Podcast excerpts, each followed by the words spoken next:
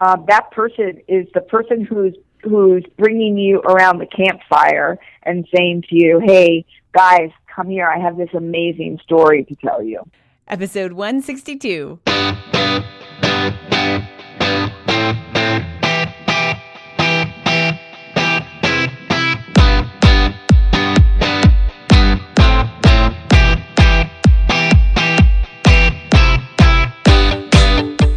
What's going on, ladies? Welcome to the Biz Women Rock podcast. I'm your host, Katie Krimitsos, and I am bringing you tremendous stories from business women all over the world in all sorts of different industries so they can talk about their business journey so yours can be inspired by it. Before we get rolling, here's a little word from our awesome sponsor.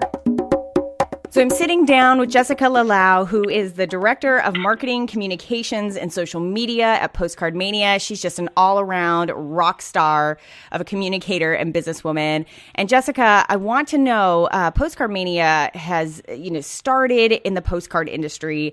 Uh, you now do a ton of full-service marketing stuff, but you guys have produced about 300 designs every single week for small businesses in their marketing. What's the biggest design mistake that you see out there? Hi, Katie. Um, probably the biggest mistake we see for small businesses, especially, is that they try to sacrifice clarity for cleverness. You know, they see big, huge companies doing these clever branding campaigns that try to measure things like impressions and CPM, cost per mile, which is just another way to measure impressions, and Twitter mentions, and all this sort of branding stuff. But when you're a small business, you need to be direct and immediate with your message. And I think you need to immediately let your target market instantly know one of three things. One, what you do. Two, why you're better than your competition. And or three, what problem you can solve for them. If you can do all three, that's definitely ideal. Um, you know, when you're as big as Coca Cola, then you can start with the cutesy stuff. But until then, don't get too clever. You know, people just, at this point, to be honest, they don't care enough because they don't know you to figure out your message. So just be clear and be direct. So be just go with the bare bones of marketing, make sure that they know who you are, why you're different and what you can do for them. Exactly. Nail that message down, you know, send it out consistently and then build from there. Love it. You have heard it here. The amazing Jessica at Postcard Mania. Thank you, Jessica. Oh, you're welcome. Anytime. And make sure to go to postcardmania.com forward slash biz women rock to get some free samples from Jessica today.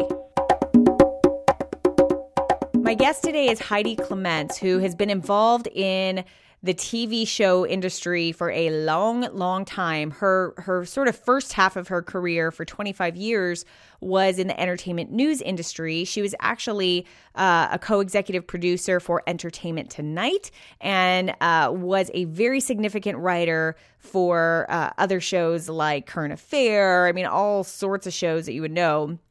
And uh, at some point, she made a huge career shift and decided to become a writer and a co executive producer for a show called Baby Daddy, uh, which I believe is in its fourth season, although I think it's airing in its third season right now. But um, as she and I actually talked, she had just finished writing the finale for the fourth season.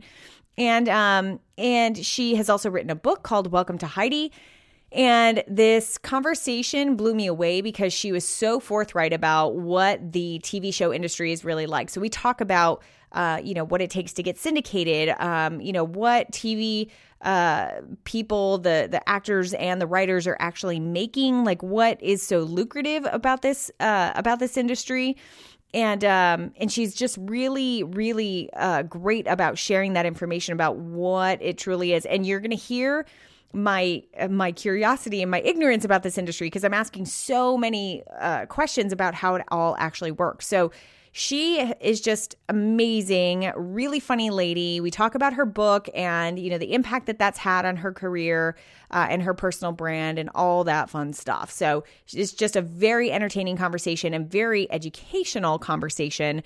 Um, so if you are interested in writing at all, if you're interested in blogging, which she has a blog as well, if you're interested in the TV show industry, if you've ever thought that maybe you want to be a writer uh, or even an actor in a TV show, uh, this is a very, very educational and poignant conversation. So let's get going. What's going on, Heidi? Thanks so much for being on the show. Thank you so much for having me, and sorry for my confusion and delay in this interview. No worries. Uh, Heidi let me know she was in the writer's room uh, when I was originally trying to call her, which apparently is a very serious, very intense time. Like no no phones allowed, right? Like you got to be in the yeah, there. no, no devices of any kind. Got it. And you because, were in, and you were in there uh, for what all reason? you would do is you, all you would do is listen to the phones going off, and you're getting texts and emails. You know, it's you're being harassed 24/7 from the outside world now with your phones or computers, and so we keep them out so that nobody gets distracted. And you know, we take enough breaks so that you can go and check. But this morning we were doing a big rewrite, so nobody got up and checked anything until just now and Oh realized, uh oh, Uh oh, missed all these calls. yeah. Now, and you were in there writing, doing a final kind of rewrite for the finale of of Baby Daddy. Yeah, so um, the finale of season four, season finale, um, we had just finished, and uh, we spoke to the network, and they had some ideas for some things that they were hoping that we could adjust, and it got us into sort of a bigger discussion about um, how the love triangle of our show should end, and um, and we decided to do a little bit of a of a rewrite, and you know sometimes you just get caught up in those things and you don't realize hours have gone by and When you're when you're doing that writing, and we're we're going to get into your backstory a little bit later as to how you kind of got here, but working in the present moment, um, when you're doing that type of writing, is it always collaborative, or are you sort of bringing to the table like an idea that you have for a scene, or maybe an entire episode? you know it's always um different the the way that the show works for the most part is um we have a period of pre-production um, which is usually six to eight weeks at the beginning of the season um, before the actors and the crew come back to work where we sit around and we plot out um, all of the episodes and uh, most of them as many as we can get um, what the episodes are going to be that season. Um, and then every writer gets assigned um, episodes, and so you get assigned an episode, and so it's your job as the writer to go out and do an outline for that episode, and then write that episode, and then when you're done with it, it comes into the writers' room, and everybody pitches on jokes or helps fix any problems, story problems, um, and then it goes out to the cast. So it, it's um, it is a solo and yet very collaborative effort. Oh, that's really interesting. I think the solo part is, you know, the person who has to stare at the blank page is. It's a lot harder to um, start a script from a blank page than it is to just punch up somebody else's script. Yeah, that's very true. What do you do when you have writer's block? Like, what do you do when you're staring at a blank page and they say, okay, Heidi, you're in charge of episode, uh, you know, episode two, and then bring it to the table and you're like, oh crap, where do I really start with I this? am very happy to say I don't get writer's block for Baby Daddy. Um, That's great. because you can't. You can't. I've gotten writer's block in my own life. Um, and what I do is I sit. I can only write in the morning. I, not can only, but I prefer to write in the morning. And when I'm, um, I'll go down to my computer and I'll start to write. And if it lasts five minutes, it's five minutes. If it lasts one hour, it's one hour. It could last eight hours. But I get up and and leave it until the next day if I have writer's block Mm. Yeah, if really I'm trying to figure something out. I just, I don't, I, I never try and force it. I just get up and go away. Have you always been a writer? Where did that start from? Um, you know, I have. I mean, I always, even when I was younger, I wrote poetry. I always kept a journal. And even when I was in, you know, I just pretty much switched careers at 51. I switched from working in the news industry, entertainment news industry, to working in scripted. But even when I was working in the entertainment news industry, I was the show writer. So I've had a pretty long career of writing. It's just been very different styles of writing. How did you get into the into the news industry? Because you, um, uh, and forgive me for not knowing this exact timeline, but you, at some point, if not now, have been like the executive co-producer of Entertainment Tonight, right?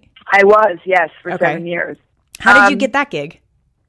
I started as a production assistant way back when for um, a network that was launching called the Arts and Entertainment Network back in the day, a hundred years ago. And then I um, I worked in their uh, on air promotions department, and so I wrote their thirty second promos. And um, then I kind of made a career out of being a promo cutter. writer, and I went from uh, A and E to doing it for movie trailers to I worked for a show called A Current Affair, mm-hmm. and when I was at A Current Affair, I uh, decided that I wanted to be the writer for what the anchors were saying. And at the time, it was a job that didn't really exist because the executive producer, much like scripted, the executive producer of the show is the head writer. In non-scripted, the executive producer at the time was also the head writer of um, of news.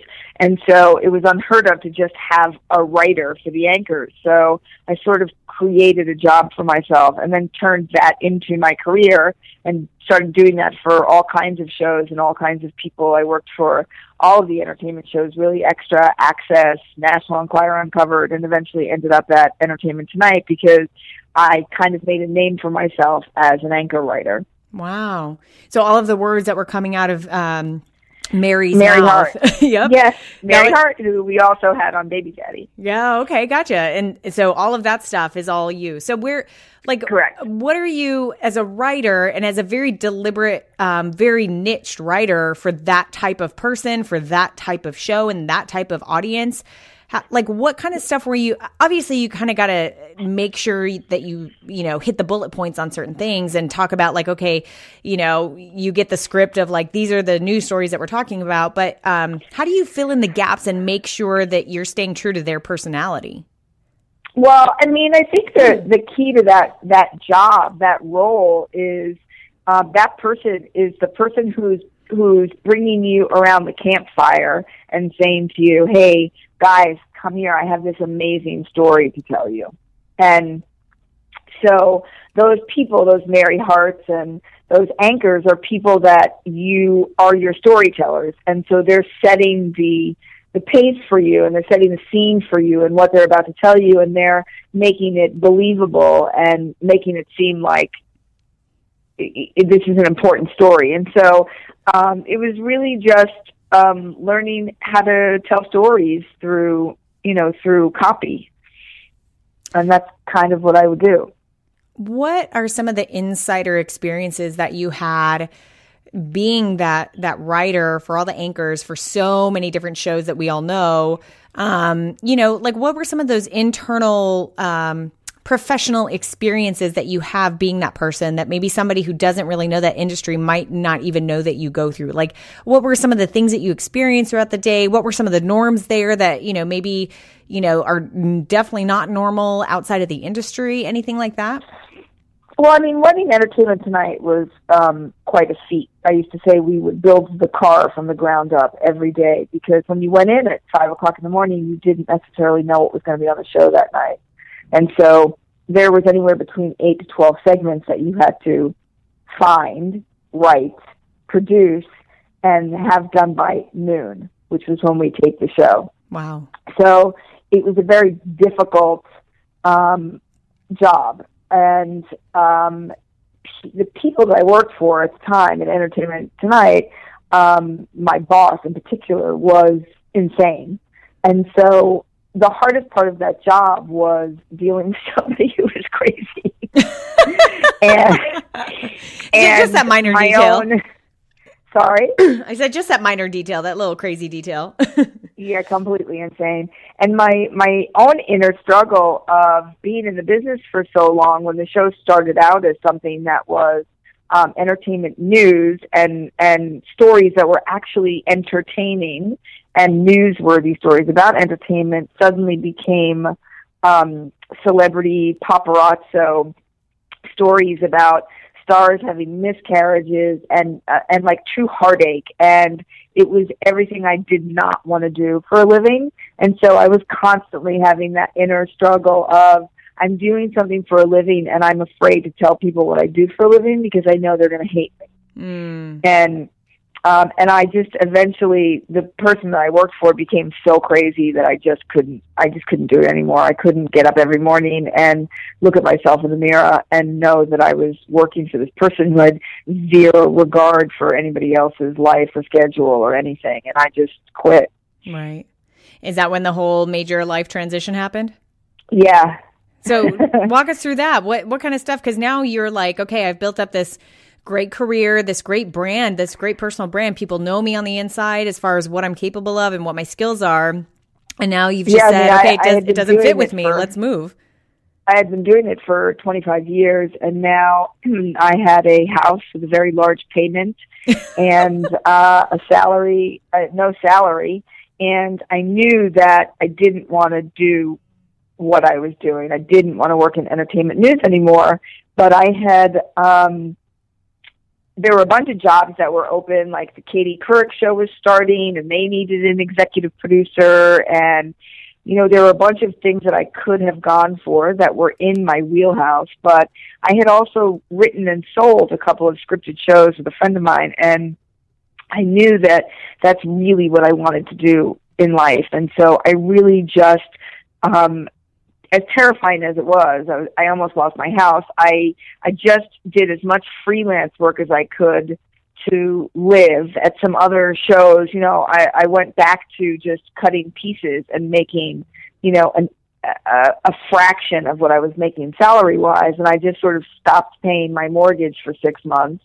And, um, and it just was a miracle that, um, my friend who I had sold a couple of shows with, his show that he had been working on got canceled and they picked up a show that he wanted me to come work with him on. And it just serendipitously worked out perfectly. Um, Wow. And which show was was- that?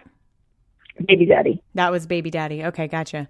Wow. And so what what was your experience like immediately starting to work for like a sitcom, a whole series and I mean that's a whole different that's a whole different experience than, you know, the entertainment news. So what was your experience it is immediately going into that? You know, it is and it isn't. I mean, I, I, I learned quickly that my producer skills were actually um, quite handy um, because there's a lot of producing that goes into being a writer. It's not just writing. It's, you know, you have to produce a show every week. Right. And so, in um, from producing, were actually super helpful in this environment to introduce different things that I did for my job that were were never done in a scripted room. And so those things sort of worked out. And when I, I first started working here, um, there was somebody else uh, running the room, and um, I think uh, my first uh, week on the job, I would say, um, I cried every day and hated it. And so the the first week that I that I was on the job, I I went from you know being in charge to sort of sitting there and listening to um, other people running the writers' room, and I knew that they weren't running it in an efficient way. As a producer, I knew that they weren't doing a good job. And of course, you know, there are certain rules and regulations to every job that you don't even know why they're there, but they're there. Right. And so they were just doing what every writer's room had ever done before. And it was really inefficient to me. And so it was very frustrating to me. And I had to keep my mouth shut for the first season. But eventually I, I, uh, w- wiggled my way to the, to the top of running the writer's room and that. now I do things my way. Very nice. And obviously, you know, after sort of uh, digging into it and being there, you know, after the first season, you're not, you know, you're kind of like eventually becoming the leader that everyone wants you now wants you to become and is looking for, right? Yeah. But I mean, it really was, uh, it was, it was really difficult. I was, I thought, oh my God, I have my dream job and I hate it. I hate every second of it. But Wow. it got a lot better in the second season.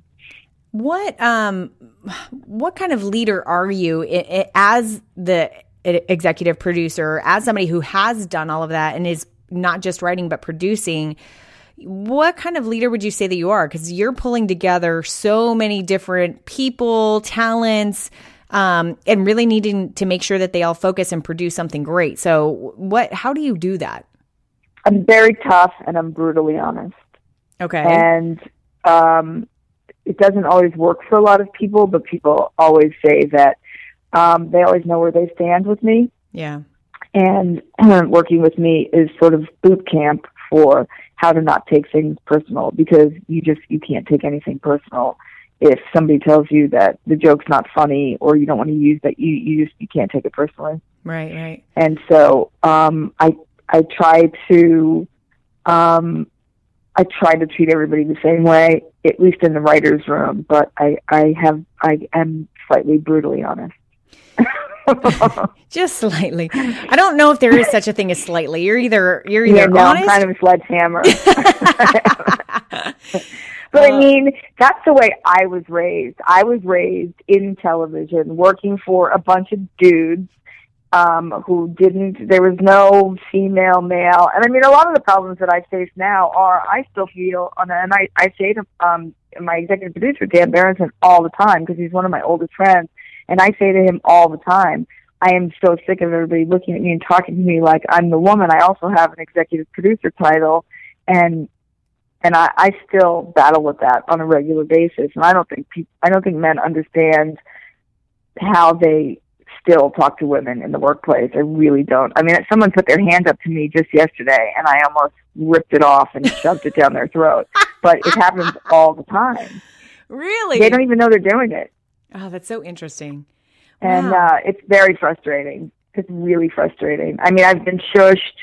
There's just stuff that nobody else does to the men that they still do to the women. And I and I, and trust me when I tell you, I am a force to be reckoned with. I Uh-uh. am. I have no doubt. and I still get it. They still do it. I just point it out. That's so funny. Um, when did you know? I mean, this was really your first stint doing a lot of like humor writing, right? Like, I mean, Yes. okay, I mean, I've always been a comedic writer right? for my own stuff. I was, you know, I wrote a blog and which I turned into a book and now have turned into a, a television script. But I've always been a comedic writer. I think that my um, joke telling has gotten um, has gotten better, and I've gotten more comfortable being a joke writer Mhm. from working on Baby Daddy. This has definitely been boot camp for me. Um, it's the greatest training ground in the world to sit in the writers' room all day. Uh, and so I, I think that I've honed my skills. But I think either you know how to do it or you don't. I mean, I never went to school to learn how to be a writer. I just, you know, I bought a script program and I just started writing scripts. Wow. I, I have no zero professional training at all. So I think you either know how to do it or you don't. Well, and it's I mean, just you know, I think you either have the talent or you don't. yeah, and it's just your personality too. Like I was reading your blogs, and it's very. You can tell, like it doesn't feel like scripted writing. It feels like you're just telling a story. Like you're just. I can I can visualize you sitting there having the reaction when somebody calls you grandma. That's what I was just reading, and um and you know like and you just tell it like you're like you and I are sitting down right now and you're telling me the story Right. over coffee or something. That's definitely how I write my blog for Yeah. sure. People always say it feels like that I'm sitting in the room with them, talking to them when they read my blog, and that Yeah. is definitely the style that I've written um, my blog. And I and the, the the the book that came out of that is also exactly the same way. Um how long had you been writing your blog? Um, probably, I think maybe three years, not very long. I mean, what happened was I, um, when we were on break from, I think we were on break from maybe the first season of Baby Daddy, I had decided I wanted to write a book. And so I wrote like 10 little chapters, of 10 little, you know, musings that I had. And I sent it to a couple of people. And this one, um, book uh, publisher said to, came to meet with me and said she loved everything that I wrote, but um, nobody wants to read the musings of a nobody, and that I should turn it into a blog. And so I turned it into a blog, and then I thought, why am I listening to this person say that I can't write a book? I'm going to write a book. I can write a book. So I found um, Donna Kavanaugh, and I wrote a book. Very And nice. that's what I did on my last break. And that book got a bunch of press because I wrote um, one of the chapters about the crazy boss from Entertainment Tonight. And so it got picked up by a bunch of publications in page six in New York. And um, a producer saw that and said, Would you be interested in writing a script version of this? And so I did that, and now we're shopping that. Wow. Okay, so I got to ask this. All Um, without an agent. So say that again. All without an agent. I Wow. still don't have an agent. So what is what is the process of uh, shopping it around? Like what does that mean? Like okay, so you've got this book, people are really liking the book and now they they want like a script for uh, for a TV show, right? So what is Right. what is the process that you have to go through? Because that's that's completely different writing. Are you the one writing that Yes. I did write it, yes. Okay, and then what did. uh, what does it truly mean to to shop it around? Um, It means the producer that asked me to to do it is um, we're currently looking for. Um, we had a bunch of agents read it, so Um, we're looking and talent people at agents, so we're looking for somebody to get attached to it, and we're also sending it out with my book to um, her various contacts at um, HBO, Showtime, Netflix, Amazon, TV Land, VH1, Bravo, all those places. Wow. Gotcha. So hopefully someone will bite. So here's my question about like the business aspect of all of this. What does it mean? Like if if a uh, um, a network picks you up, if they say yes, I want that, we want to produce that show. Are they buying the rights to the show? Do they? Um, do, yeah. Like, normally, what happens is it's it's in stages. So normally, what happens is you pitch an idea, they pay you to write the script, then they pay you to shoot that episode, and then if they decide they like the pilot, they buy you know a certain amount of episodes. Because this one's already written, they would decide whether or not they want to shoot a pilot. Got and it. then once they shoot a pilot, they decide. They usually sign you right then and there to say, if we pick this up, we commit to 13 episodes. And um, you know, it's crazy money for network shows um, compared to like Baby Daddy is definitely a lesser amount of money, but networks are are big, and the the cable deals are um, pretty comparable actually when it's like an HBO or or those kind of things. So they they they buy the rights to your TV show. Gotcha. Okay, and so then they they they produce it with you. Got it. Okay. So, I mean, what does that mean, like crazy money? Or, uh, like, are you talking like, you know, I, I don't even know where to guess on this. Are you talking like, you know, 50,000 an episode or do they pay Yeah. per episode or how Yeah. does, okay. Yes, and then you get you get paid as a as an executive producer, and then you get paid by the union, the Writers Guild, on top of that, a fee for writing every episode that you write. Got it. So, um, you you know, we when I first moved to Los Angeles, um, somebody was giving me a tour, and they took me into uh, Beverly Hills, and they said, "Here are all the movie star houses." And then they took me to Bel Air, where the houses were four times as big, and they said, "And here are all the TV houses, the Aaron Spellings and the."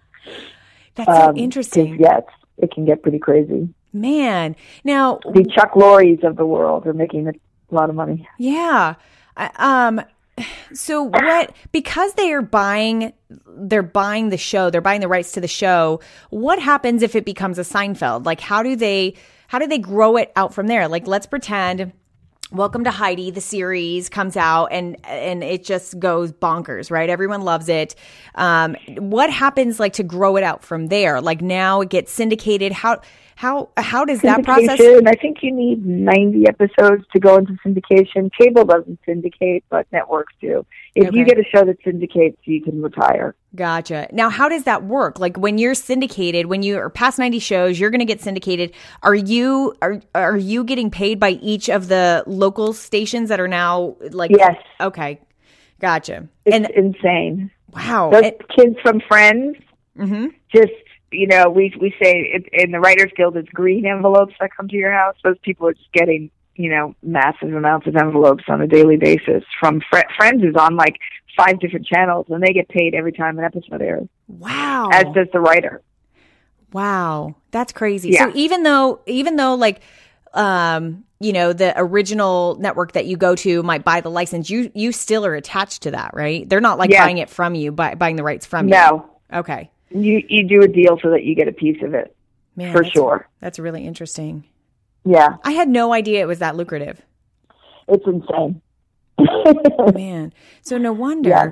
So um how likely is it? I mean, so you mentioned that Baby Daddy is uh, on a kind of a smaller network and so it's not necessarily, you know, like one of the big networks. What would it take for that show? Like how does how does that show make money because I noticed like it's on they Hulu. don't So syndicate, and so that's the problem. ABC Family doesn't syndicate. But what they do is they strip it, and once you get to ninety episodes, they strip it and they'll run it every night of the week. And so there's definitely some money to be made there, but nobody's going to get rich from Baby Daddy. right, got it. Okay. I mean, it, it, that's a great understatement. People will make. I'm making plenty of money right. in the grand scheme of things. Right. Um, how do you know? Um, okay, so when when Baby Daddy came on, it was I, I, what was the original, um, you know, kind of pilot that they said? Usually like thirteen episodes. You said It was ten actually. So, at what point does the network decide, okay, this is successful, and now we're going to continue? Yeah, we didn't know until um, four or five months after the season ended. Really? So it was. I went back to freelancing at uh, the television show Extra. Um, yeah, we didn't know, and then we've been very lucky since the second season. We've always gotten our pickup before the season ended. Wow. Well, and what So we're still waiting for a season five pickup, but we feel hopeful. Is it always like every single year you have to wait to see if you're going to go on for the next season, or Yep. is it okay? Really? Yep. Is that the way it always works with all shows, or do any of them get Yeah. multi seasons? Very no, never. Wow. Yeah. Um, man. Okay. So, so what? Um, let's talk a little bit about your book. So, um, you know, you you ended up, you know, doing all this blog writing, created this book out of it. Um, you got a lot of, uh, you got a lot of a lot of attention from it. What kind of effects has that had on you? Because usually the writers themselves are not really visible. I mean, on any given show, it's really the the actors that are the most you know, recognizable with the show. So all of a sudden you've got this writer who's usually behind the scenes now kind of making this appearance um, and telling your version of everything. What kind of impact did that have on your career? Um, I'm not sure if it's had an impact on my career yet. Um, I hope it does. I hope that the TV show gets bought, and then I think it will. But it's always really funny when I run into people um, who say, "Oh my God, I read your book," because I realize instantly that they know far too many things about me. and you know, when you write a blog, you really you don't really think anybody's reading it, and then once you put it out there, you sort of forget that people are reading it, and then when you, someone tells you they're reading it, you have it's some- somewhat horrifying sometimes because I really did not hold anything back in Right. this book. So You've got that mental Um, checklist of like, funny. okay, what did I talk about? Oh my gosh, yep, I revealed that story and that one. yeah, I mean, I remember the day that my you know my mom called and said uh, and and said um, that she read my book and she was really upset, and I thought that she was upset about what I had written about her, but she wasn't upset about what I had written about her. She was upset that she didn't know a bunch of stories from the book, from things that happened to me. And I said, and she said, you know, you really admitted a lot of stuff. And I said, what are you talking about? She said, you had an abortion on Yom Kippur. And I was like, oh, yeah, Oh, I yeah. meant to tell you about that. oh yeah, that thing. Uh, wow. So there's a lot of that. Wow. You know, my gardener called me and told me that he read my book and thank you for writing about me. And I've had to think, what did I say? And I, you know, oh, I wonder if he likes the part where I called him an illegal alien or that he wears too much cologne.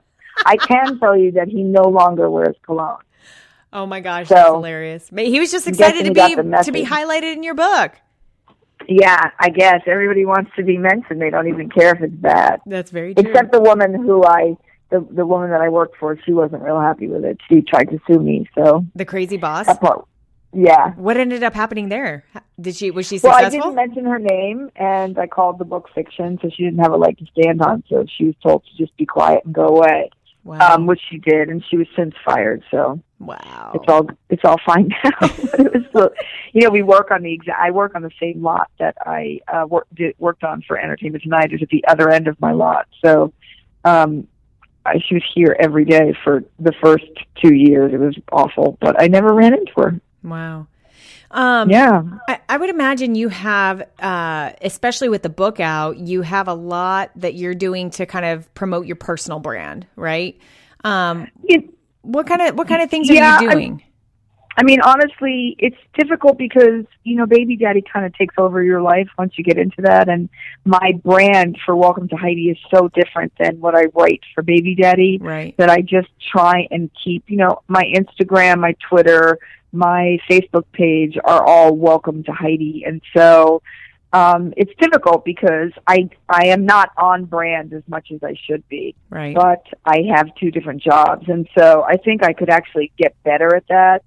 Um, but for now, being tied to baby daddy, it's kind of hard Right. because it's just so different, and I, I think that's an area that I could definitely improve in. Um, maybe opening a separate account for, you know, just Heidi Clements, the writer of Baby Daddy, and Welcome to Heidi for the other stuff that I do. But, um, you know, social media is definitely an important part of keeping your brand together. But I'm not somebody, you know, I'm I I'm not I'm a little annoyed with the amount of Twitter people getting book deals and TV show deals because just because you can write 140 characters does not mean that you can write a TV script. And while I don't want to stop anybody from pursuing their dreams or, or, or having their, you know, getting to their dream job, wanting to write their dream show, I wish it's, they're stopping. I mean, I actually had an agent say to me, you know, I can either sign you or this Twitter writer. And I thought, well, I'm an executive producer on a show already. Wow. What? I don't get it. So it's a little frustrating. There's a bunch of like girls that are writing stuff that's very similar to mine right now that are getting um, deals because they're famous on Twitter. Um, And they so have a following. hard, but I guess there's a way to. That's a way for people to do it. Yeah. Well, I mean, it just opens up so many different doors that, you know, were never really there before. It opens up the opportunity for people. So, yeah. Yeah. Um, So I guess you got to take it where you can get it. yeah, that's very true. Uh, how many how many books do you think you've sold thus far? Because you this just came out right not a, last year. Not a massive amount. I mean, I, I honestly, I have no idea. Maybe a couple thousand. Not not a massive amount. It always feels like it's so much more because um, I got such a great amount of press and such great reviews. But Right. I'm not sure. I'm not sure. well, I don't think it. I don't think I. I certainly didn't uh, make it to the New York Times bestsellers list, but Yeah. everybody that read it loved it, and um, people continue to buy it and tell me how much they love it, and that really means everything to me. I love that. That's awesome. So uh, I want to go ahead. And I'm not done. Uh, Well, obviously, that's where I was going to go. What kind of things do you see coming up for you? I mean, uh, obviously, you're uh, you're shopping the script for Welcome to Heidi. Um, know, Yeah, you're- that's my main focus got it. right now. Okay. Is um, is making that happen. My director um, from Baby Daddy, Michael Lembeck, is working on it with me, and we're just going to spend the next uh, four months of hiatus pushing to get it sold, and um, that's really my main goal. I love it. Well, Heidi, I really want to thank you for being here. Just a very, very interesting conversation about your whole industry that I had no idea on a lot of that stuff. So thanks so much well, for, thank you for sharing. so it. much. I'm so sorry for the mix-up. Forgive me. No worries about it at all, girl. No worries. I really enjoyed that conversation with Heidi, and I think out of all the great things that she said, one of the the biggest nuggets for me was how much she just trusted her gut when she made the big career change, and it didn't sit well with her anymore, and what she had been doing in the past. And uh, she just figured out a, made a, a way to make it work, even if she couldn't pay her mortgage for some time. Um, she just kept on knowing that she wanted to go a different direction, kept on freelancing to kind of keep her afloat for a while, and then figured it out. And it all sort of has fallen into place. So, and how fascinating was it? How lucrative this industry is. It's crazy. Uh, just found that so, so very interesting. So, anyway, I hope you got something really great out of it. I hope you really enjoyed the conversation, and I will see you in the next episode.